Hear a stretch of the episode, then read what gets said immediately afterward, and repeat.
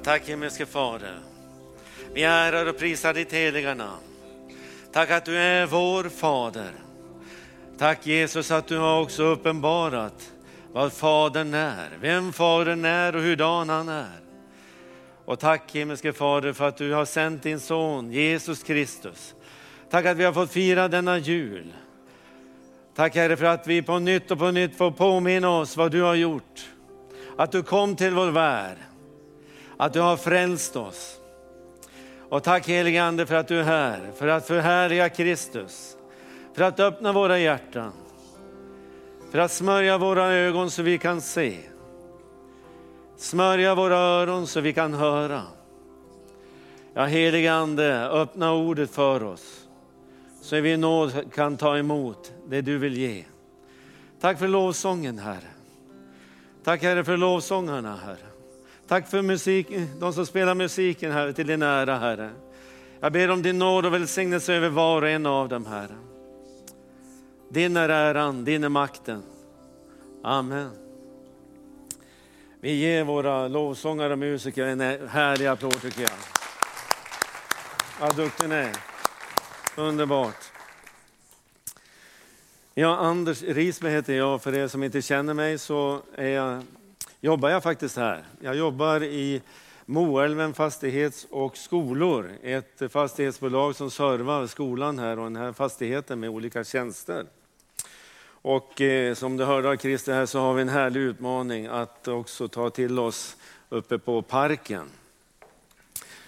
Eh, ett hus som ska fyllas av lovsång och tillbedjan. Och ska fyllas med, med fantastiska verksamheter som ska beröra oss alla. Och eh, vi håller på där uppe redan nu med att eh, ordningställa för förskola. Och eh, kommunen kommer att hyra 300 kvadrat. Förra söndagen så predikade pastor Thomas så underbart om kvinnorna. Om Maria och Elisabet. Och missar du den så finns det möjlighet att lyssna till den predikan. Om de här kvinnorna som fick betyda så mycket för oss, fast vi kanske inte har tänkt på det alltid. Elisabet som fick bära fram Johannes döparen, han som skulle gå före och predika. Och sen Maria som så villigt sa, ske med mig det du vill Herre. Det var andemeningen. Hon ställde sig till Herrens förfogande och sa att ske med mig. Och så fick hon bli moder för Jesus. Det här fick mig att fundera på de här männen då. Och det har liksom inte släppt mig under den här veckan. De här männen som, som också finns i, i, i, i händelserna här. Inte i centrum, för det är ju kvinnorna här. Men alltså männen vid Jesu födelse är ungefär temat då. Och då tänker jag främst på Sakarias och Josef. Det finns ju betydligt fler. Vi har hört talas om herdarna och de här vise männen. Det vore intressant också att, att fundera mer och, och liksom söka, vad är det för ena? Men just de här äh, männen, Sakarias. Så vi ska gå till Lukas evangeliet och läsa och påminna oss hur det var nu med Sakarias. Och det är i första kapitlet därifrån vers 5 till 20. Då låter det så här då. På den tiden då Herodes var kung i Judeen fanns det i Ajaisas prästavdelning en präst som hette Sakarias. Hans hustru var av Arons släkt och hette Elisabet. De var båda rättfärdiga inför Gud och levde oförvitligt efter alla Herrens bud och föreskrifter. Det är väl häftigt? va? Ja. Oförvitligt, alltså de gjorde det alltså minutiöst. De verkligen tog fasta på det här och följde det. Men de hade inga barn eftersom Elisabet var ofruktsam och båda var till åren. Ibland är det ju vi män som kan vara ofruktsamma, men tydligen var det uppenbart här att det var Elisabet. En gång när turen kom till Sakarias avdelning och han fullgjorde sin prästtjänst inför Gud fick han vid den sedvanliga lottningen uppdraget att gå in i Herrens tempel och tända rökelseoffret. Allt folket stod utanför och bad medan rökelseoffret bars fram. Då visade sig för honom en Herrens ängel som stod till höger om rökelsealtaret. Sakarias blev förskräckt vid denna syn och fruktan kom över honom. Men ängeln sa till honom, frukta inte Sakarias. Din bön har blivit hörd. Din hustru Elisabet skall föda en son åt dig och du skall ge honom namnet Johannes. Du skall få fröjda dig och jubla och många kommer att glädja sig över hans födelse. Ty han skall bli stor inför Herren. Vin och starka drycker skall han inte dricka och redan i moderlivet skall han bli uppfylld av den helige Ande. Och många av Israels barn skall han omvända till Herren, deras Gud. Han ska gå framför honom i Elias ande och kraft för att vända fädernas hjärtan till barnen och omvända det olydiga till ett rättfärdigt sinnelag. Och så skaffa åt Herren ett folk som är berett. Då sade Sakarias till ängeln, hur ska jag kunna vara säker på att detta, eh, säker på detta? Jag är själv gammal och min hustru är till åren. Ängeln svarade honom, jag är Gabriel som står inför Gud och jag är sänd för att tala till dig och ge dig detta glada budskap.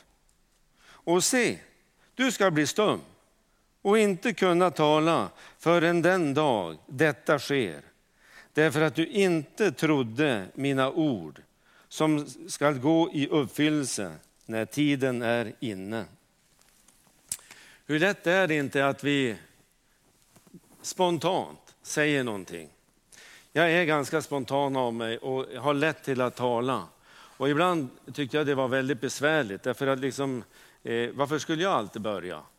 Eh, det fanns ju flera andra som kunde ha börjat, men de satt tyst där och, och väntade. Så ibland är det ju bra. Men i det här fallet så, så var det faktiskt inte så bra för Sakarias att han var så snabb. Utan här, här, heter det, här gäller nog det här att tiga är guld och tala är silver. Och ibland har jag brukat sagt att jag nöjer mig med silvret, men när man läser det här så, så tror jag faktiskt att jag måste omvända mig och, och helt enkelt börja tiga mer, så jag får guldet. Jag vet inte om det gäller dig också, men, men jag tror faktiskt, för, för mig blev det en tankeställare här. Jag bör nog öka på valören så att det blir guld. Och vad mer lär vi oss av det här? Va? Det här att, att, eh, att tiga. Att, han kunde ju också liksom ha, ha, eh, jag menar, nu tänker jag förbereda dig, för änglarna finns ju här. Och de kanske uppenbarar sig för dig en dag. Och det är ju bra att du tar lärdom av den här äh, händelsen. Det hade ju varit bra kanske att, äh, att äh, Sakarias hade frågat, vem är du? Så hade han ju fått en presentation så hade han vetat att det var Gabriel som stod inför Gud. För det är ju det han får direkt som svar, när, liksom, när han har uttryckt sin otro. Jag är Gabriel. Vilket svar! Liksom, förstod du inte att jag är Gabriel?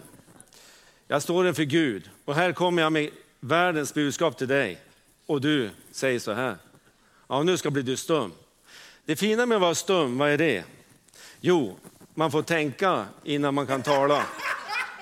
Eller hur? Innan man kan skriva på tavlan så måste man ju tänka. För det är svårt liksom bara spontant bara skriva någonting. Utan du tänker hur ska du formulera det här och så börjar du. Och, och en del flyter det väldigt bra för. Men jag, jag har liksom så här, jag får mm, ta. Och ibland kan det flyta men alltså för mig tar det lite tid att skriva. Och läsa också för den delen. Men alltså just det här att, att ta tid. Att tänka efter och sen tala. Så att ibland kan det vara rätt att tiga, ibland är det rätt att tala. Vi har ju liksom tider när det ena eller andra är mer giltigt. Det betyder inte att du ska vara tyst igen. Det betyder inte att du ska tala igen. Men det betyder att det finns tider när du ska tala och det finns tider när du ska vara tiga och tänka efter.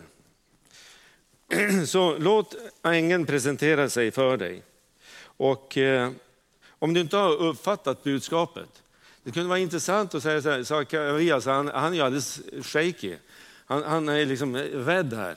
Det är inte så lätt att ta, ta in då, när man liksom är, har fullt med sig själv. Och liksom, va, va. Då kunde han bara, kära ängel, ursäkta mig, kan du ta budskapet en gång till? Jag tror säkert att ängeln hade förstått situationen och, och tagit budskapet. Lyssna nu, jag, jag tar det här en gång till för dig. Så att eh, när du får den här änglasynen, var beredd då och liksom tänk, mm, jag kan fråga faktiskt om budskapet en gång till så jag, liksom får det, så jag verkligen förstår det här. För det tror jag Herren, han talar med, inte bara en gång, utan han, han talar flera gånger till dig och till mig också för den delen. Så det har vi att, att, att lära av det här. För övrigt var Sakarias alltså en rättfärdig man. Han levde i väntan på att Gud skulle komma. Han och Elisabet hade det i sig. Att vi väntar på Messias. Och de fick vara med om att bära fram en son. Han for ju hem. Och alltså, alltså, han tog ju det här till sig. För att eh, några månader senare så var ju Elisabet pregnant, alltså eh, hon väntade barn, hon var gravid, så ska jag säga. Så att eh, han tog budskapet till sig och gjorde sin del. Nästa man då, Josef. Om du tänker nu Gud, han ska sända sin son till världen. Tror inte han funderar på vilken far ska jag ha? Vilken passar för att fostra min son? Vilka kvalifikationer bör han ha? Vilket CV är lämpligt för att uppfostra min son? Vilka erfarenheter och kunskaper bör den här mannen ha så att jag kan anförtro honom min son? Alltså det är ju inte vem som helst, eller hur? Och så väljer han en snickare. Så Ingmarie och Eivy, jag vet varför ni valde er snickare, om ni är här någonstans. För Gud valde ju en snickare. Men jag tror inte främst att det var därför att han var snickare, även om det är bra. Det ger ju försörjning. Utan han valde också Josef därför att han var en jude. Han var en jude, egentligen kunde han ha varit en kung. För han var i rakt nedstigande led ifrån David. Så var han liksom i, i linjen, släktlinjen. Så kom han där som Davids son. Och det var ju därför också som Jesus kunde bli Davids son.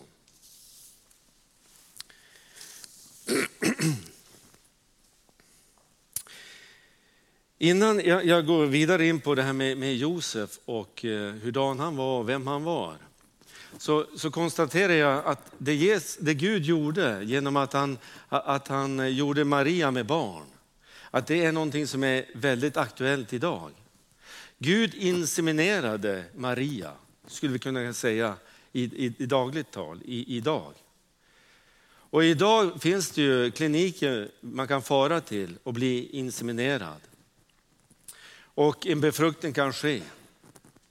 Det fantastiska med, med Gud det är att han ser till att det här barnet, att modern, att det blir en familj, att det blir en far.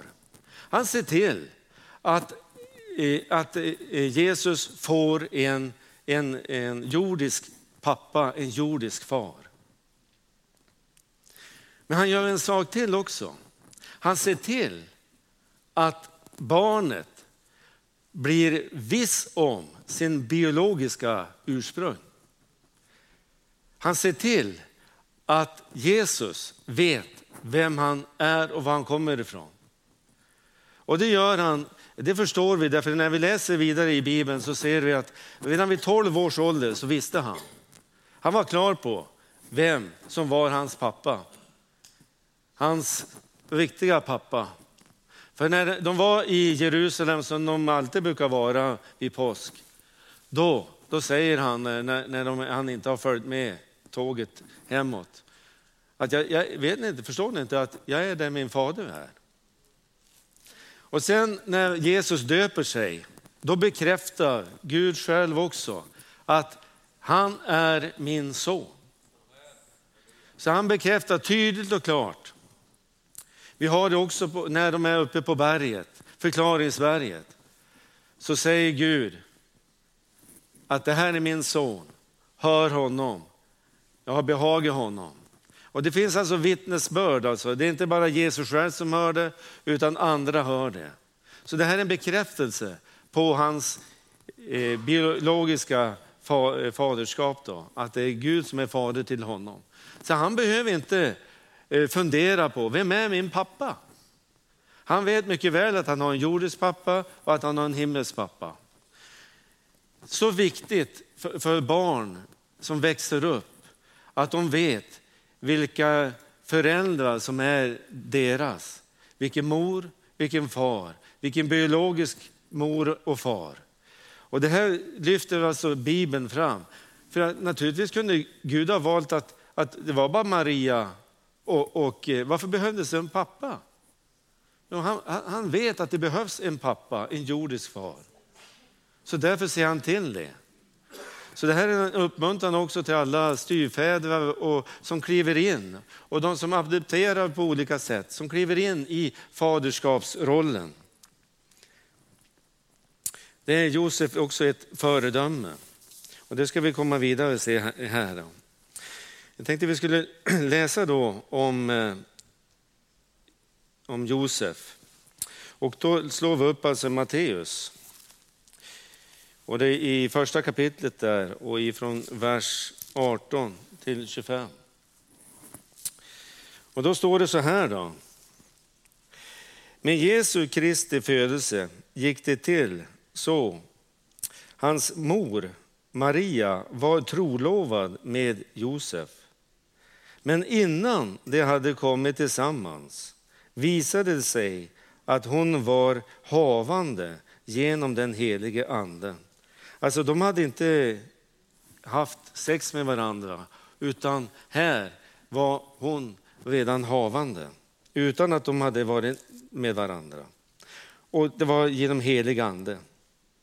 Josef, hennes man, var god och rättfärdig. Han ville inte dra vanära över henne och därför beslöt han att i hemlighet skilja sig från henne.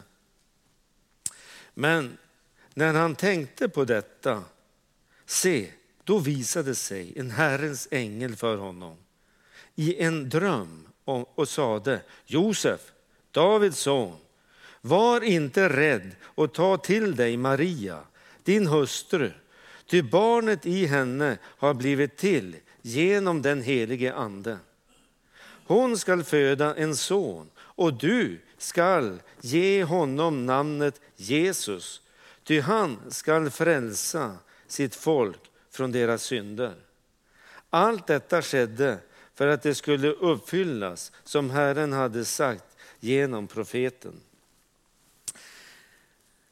Hon var trolovad, det vill säga Josef hade gett en brudgåva.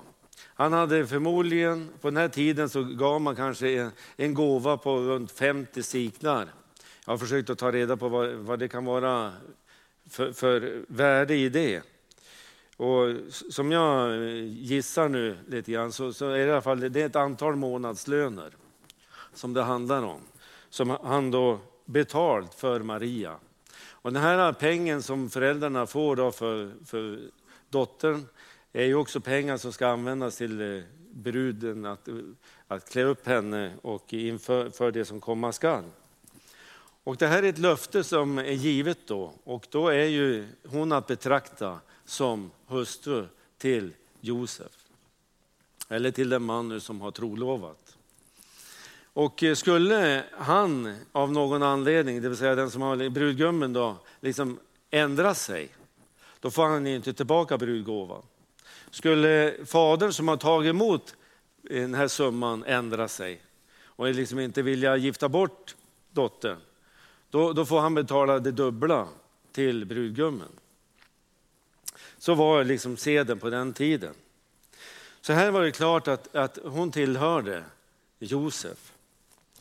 Och samtidigt så, så hade det här skett då. Och när det står att han är hemlighet så visar han sin godhet här. Och det står det också så tydligt och klart och det tror jag är därför som Gud valde Josef. Det står att han var god och rättfärdig.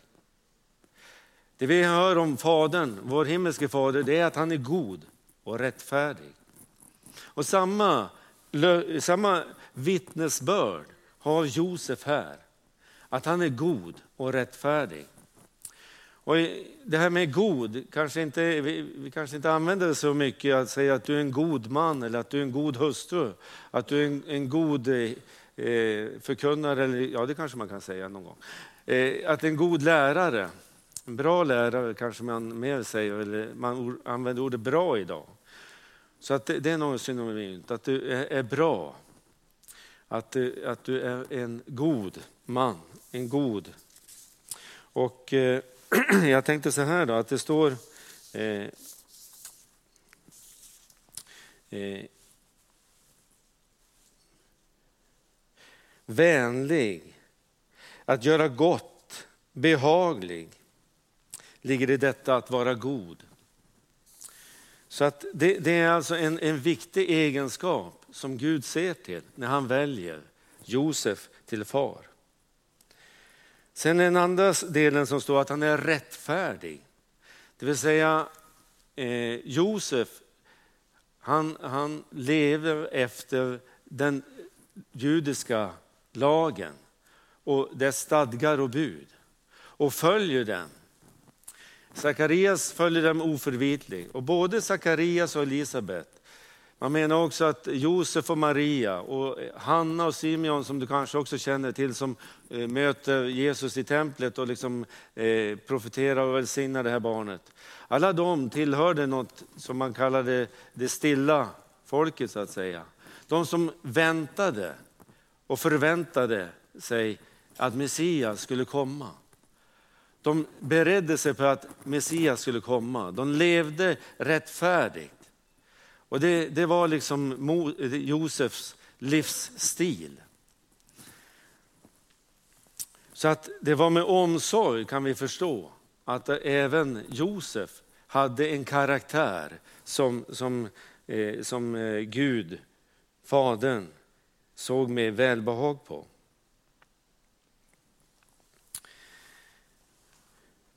Och det här med att, att Josef då, eftersom han lever i det här, så, så i den judiska eh, eh, familjen så är det ju att fadern, han ska se till att barnen får rätt fostran. Det är också moderns uppgift att hjälpa till och att de tillsammans fostrar barnen som växer upp.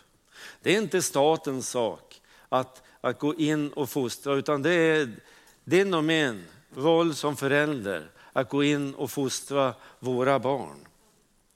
Och att, att se då och att förstå att Jesus han fick säkert en väldigt bra fostran av sin far, av Josef. Vi förstår ju på hur mycket han, han var lärd och kunde och tagit emot. Att han, han, han visste så mycket. Det hade säkert Josef varit med och lärt honom. Och att han var kunnig och tog in. Så det här med att, att, att vi ska undervisa och att vi har ett ansvar för våra barn, att de får en rätt fostran och, och rätt vård.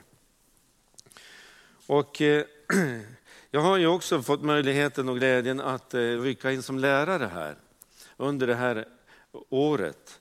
Och eh, eh det är ju väldigt spännande. Och det är en fantastisk möjlighet att på Broskolan här, som är en skola som är konfessionell, det vill säga vi får, vi får bekänna Jesus som Herre. Och eh, det är viktigt att vi har utbildning och att vi har undervisning. Och då kanske du funderar, vad är det för skillnad på det då? Ja, det beror ju på vad man lägger i det. I alla fall så lägger man i det att utbildningen, den får vara konfessionell. Undervisningen får inte vara det. Så då får man vara tydlig när man är, har utbildning och när man har undervisning. Och eh, eh, det var så fantastiskt intressant. Vi var och besökte Livets Ord och, och Hans Gabre eh, berättade för oss om det här. Det är eh, en väldigt intressant eh, man och eh, det var en intressant föreläsning han hade för oss. Och det har vi också haft här, bara strax före jul hade vi en studiedag då han var här och tog samma föreläsning. Och den eh, hoppas jag att du också någon gång, om du inte har hört den, skulle få ta del av. Och Det handlar också om det här med att hur kommer det sig att vi i Sverige nu har ett så sekulärt samhälle? Jo, det är därför att undervisningen, utbildningen, är inte längre under kyrkan, inte längre under den kristna eh, flaggan, under, under, utan den är plockad utanför det. Ända fram till 68 så var det kyrkoherden som var ansvarig för utbildningen i, i socknen, i, i kommunen. Men sedan dess är det flyttat utanför det. Så att egentligen i, i Sverige så har vi haft en tusenårig tradition av kristen bildning. Det vi ser idag det är liksom ett avsteg. Det är vi som är i den konfessionella kristna skolan som, som, som fortsätter den, den traditionella linjen. Och det är så fantastiskt att vi ska bli tydliga och klara med det här. Att vi kan få vara konfessionell och tala om Kristus och bekänna det. Sen är det naturligtvis frivilligt för barnen och ungdomarna att vara med. Men att lära dem den rätta vägen, det ligger på dig och mig. Vi har blivit kanske mycket indoktrinerade att, eh, att var och en ska ha en fri vilja. Att man ska ha, eh, eh, kunna välja. Och då det finns två saker bara att välja mellan. Varför eh, ska vi inte se till då att de väljer det rätta? Att vi på allt sätt försöker undervisa våra barn och ungdomar så att de får se och förstå hurdan Gud är. Vem, vem han är och vilket liv han har för dem. Vad, vad det är att leva i den kärlek som Gud ger. I den innerlighet och värme som finns i Guds närhet. I gemenskapen med honom och med eh, kristna, hans kyrka, vi. Att vi är frimodiga med detta. Att det är faktiskt det bästa. Det finns inget annat. Det är det som är det allra bästa. Och när vi har en kristen skola, Broskolan, det är det bästa. Det är den bästa skolan som finns i Örnsköldsvik.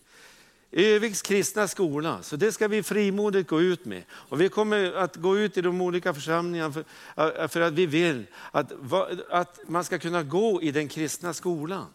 Och att det här ska vara en sak för, för kristenheten i Örnsköldsvik. Det är inte bara vår sak här, utan kristenheten i Örnsköldsvik.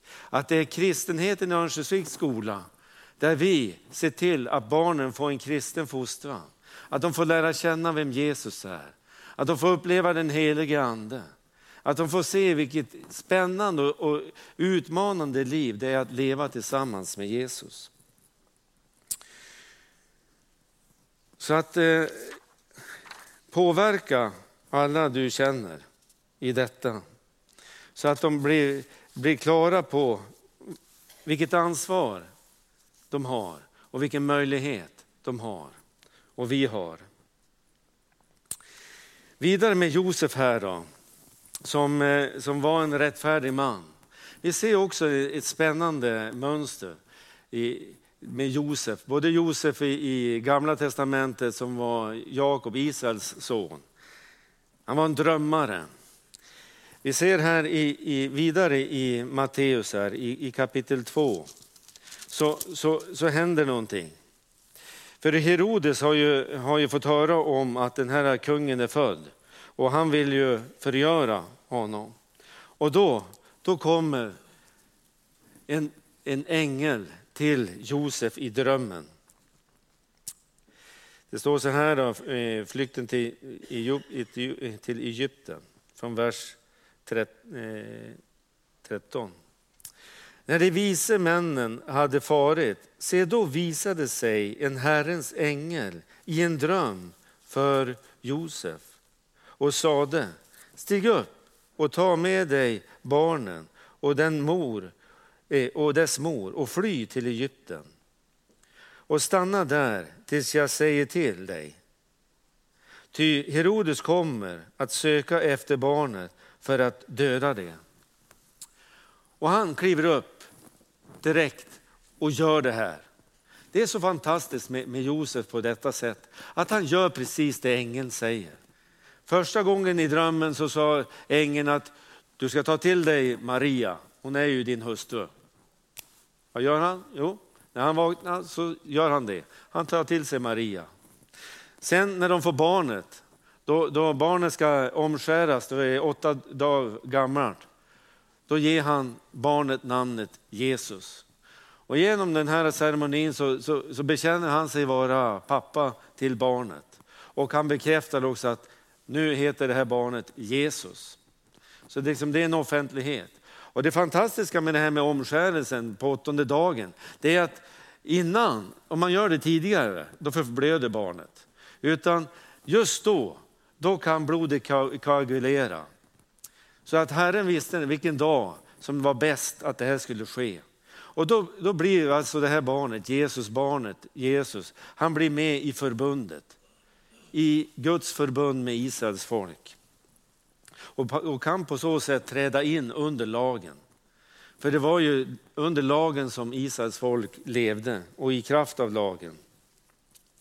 I alla fall så, så gör han på samma sätt med andra drömmen. När ängeln visar sig. Han kliver upp på natten där, han ser till att de kommer iväg. Att de far iväg till Egypten. Säkert inte enkelt, men han gör det. Och så får han veta också att han ska vara där tills ängeln på nytt, när han får budskapet på nytt. Och det är också vad som sker. På nytt så, så kommer, i, i, i, drömmen igen då, så, så, så får han veta, dröm nummer tre då, i, i 19 versen då, så, så står det så. När, herre, när Herodes var död, se då visade sig en Herrens ängel i en dröm för Josef i Egypten. Ängeln sade, stig upp och tag med dig barnet och dess mor och bege dig till Israels land.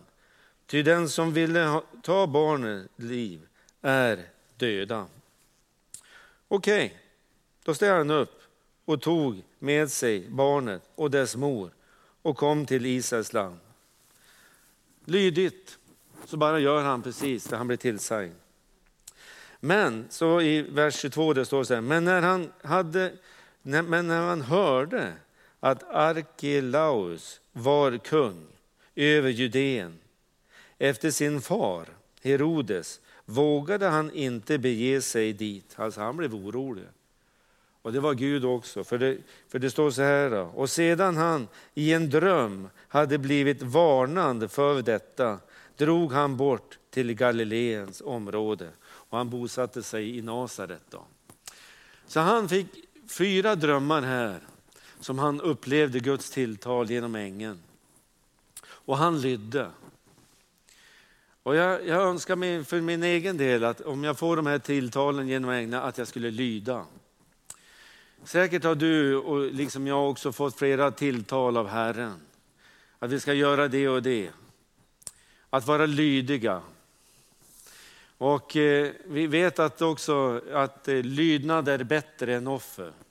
När Saul inte orkar vänta på profeten Samuel så sätter han igång och offra.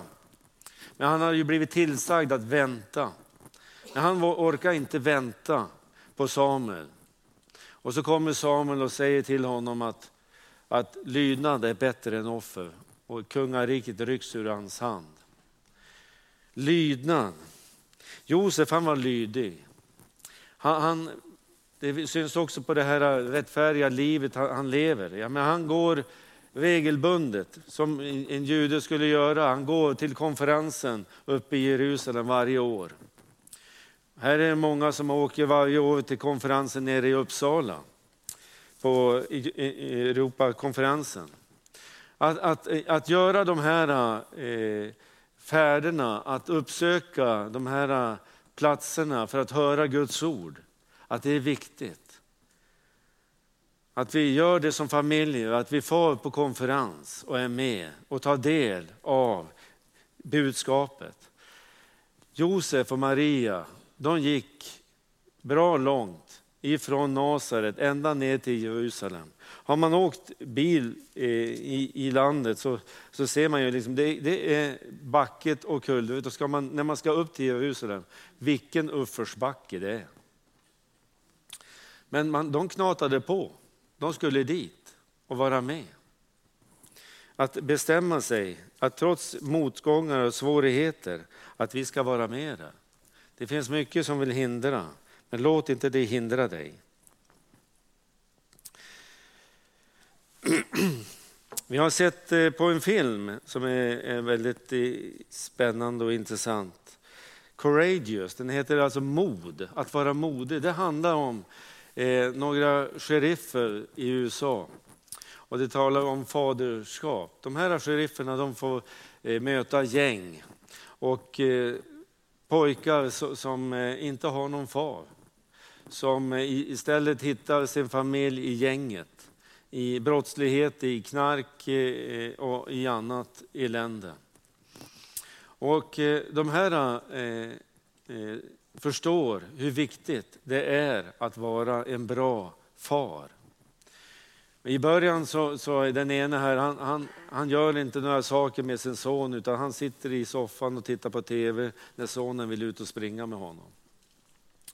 Men han, han kommer till insikt och han börjar studera Bibeln och se vad är det Bibeln egentligen säger om faderskapet. Och han studerar det där.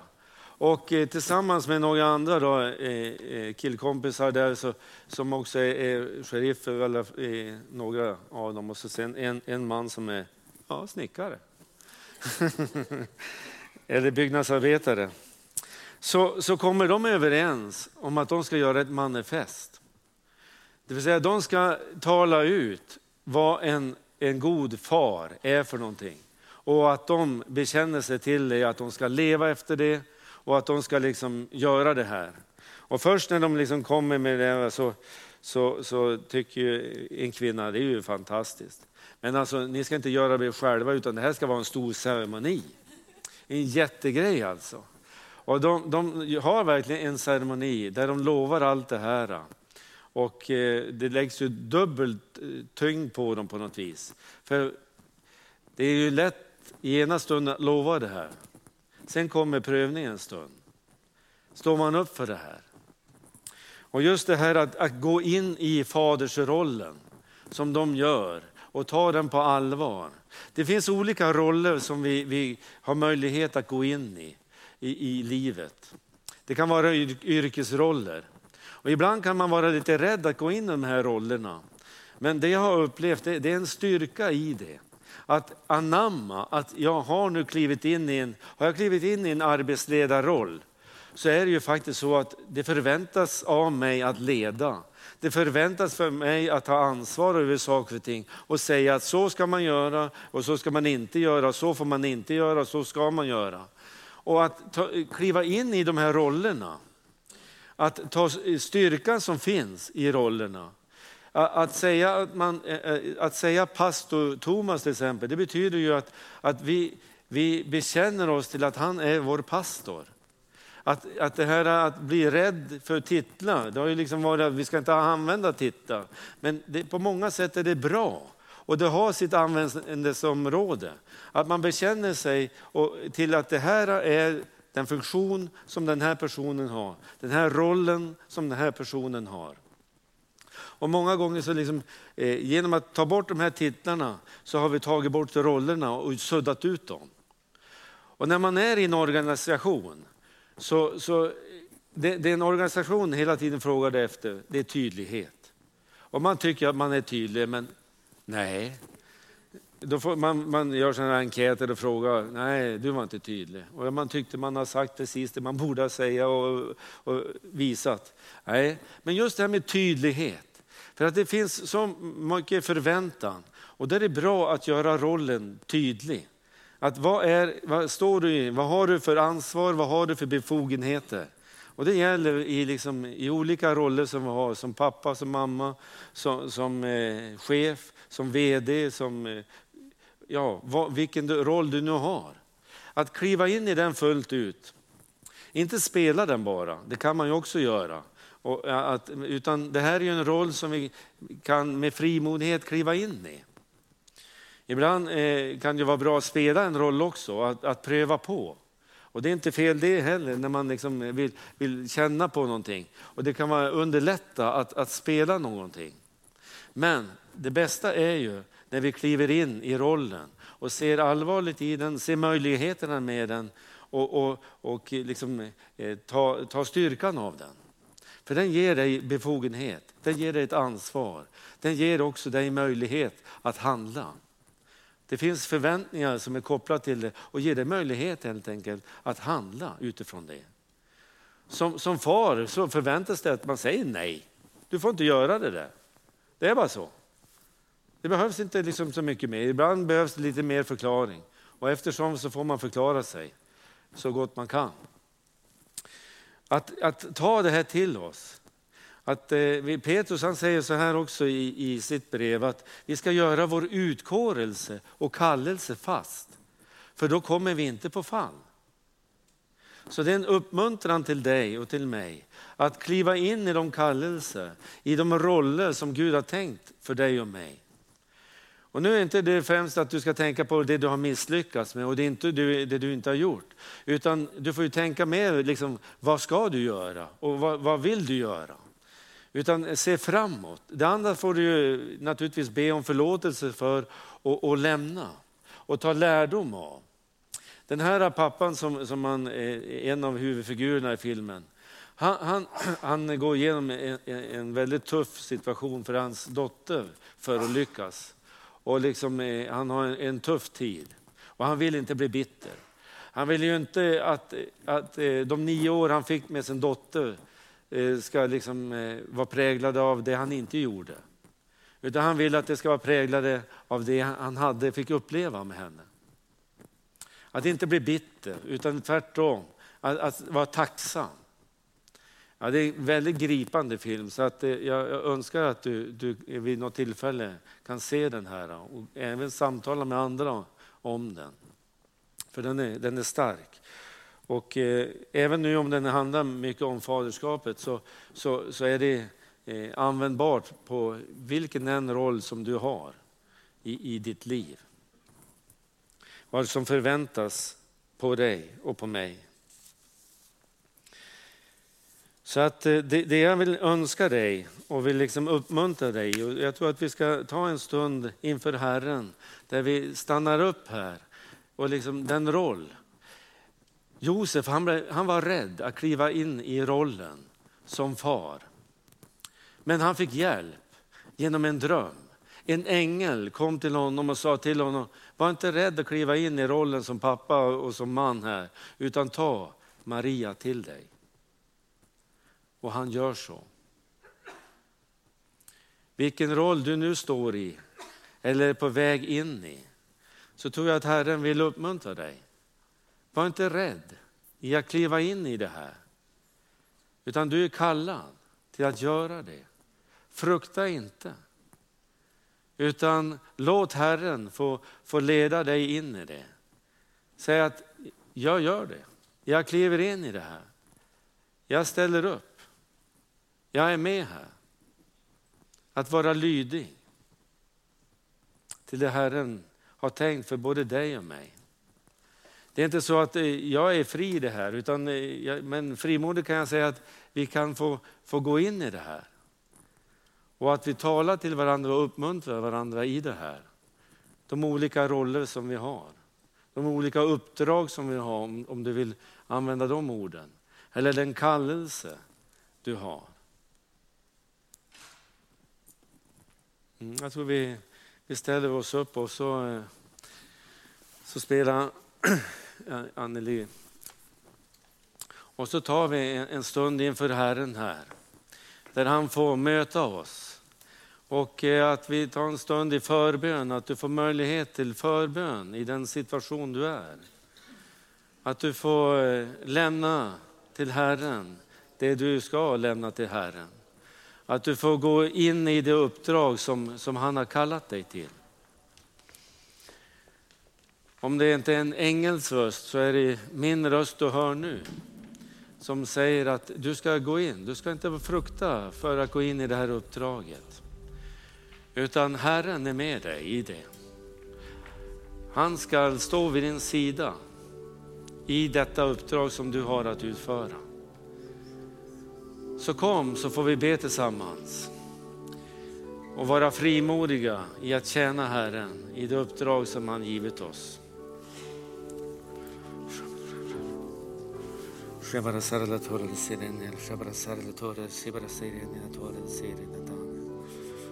Oh, shabara sarala torre, shabara sarala torre, shabara sirene, torre latine.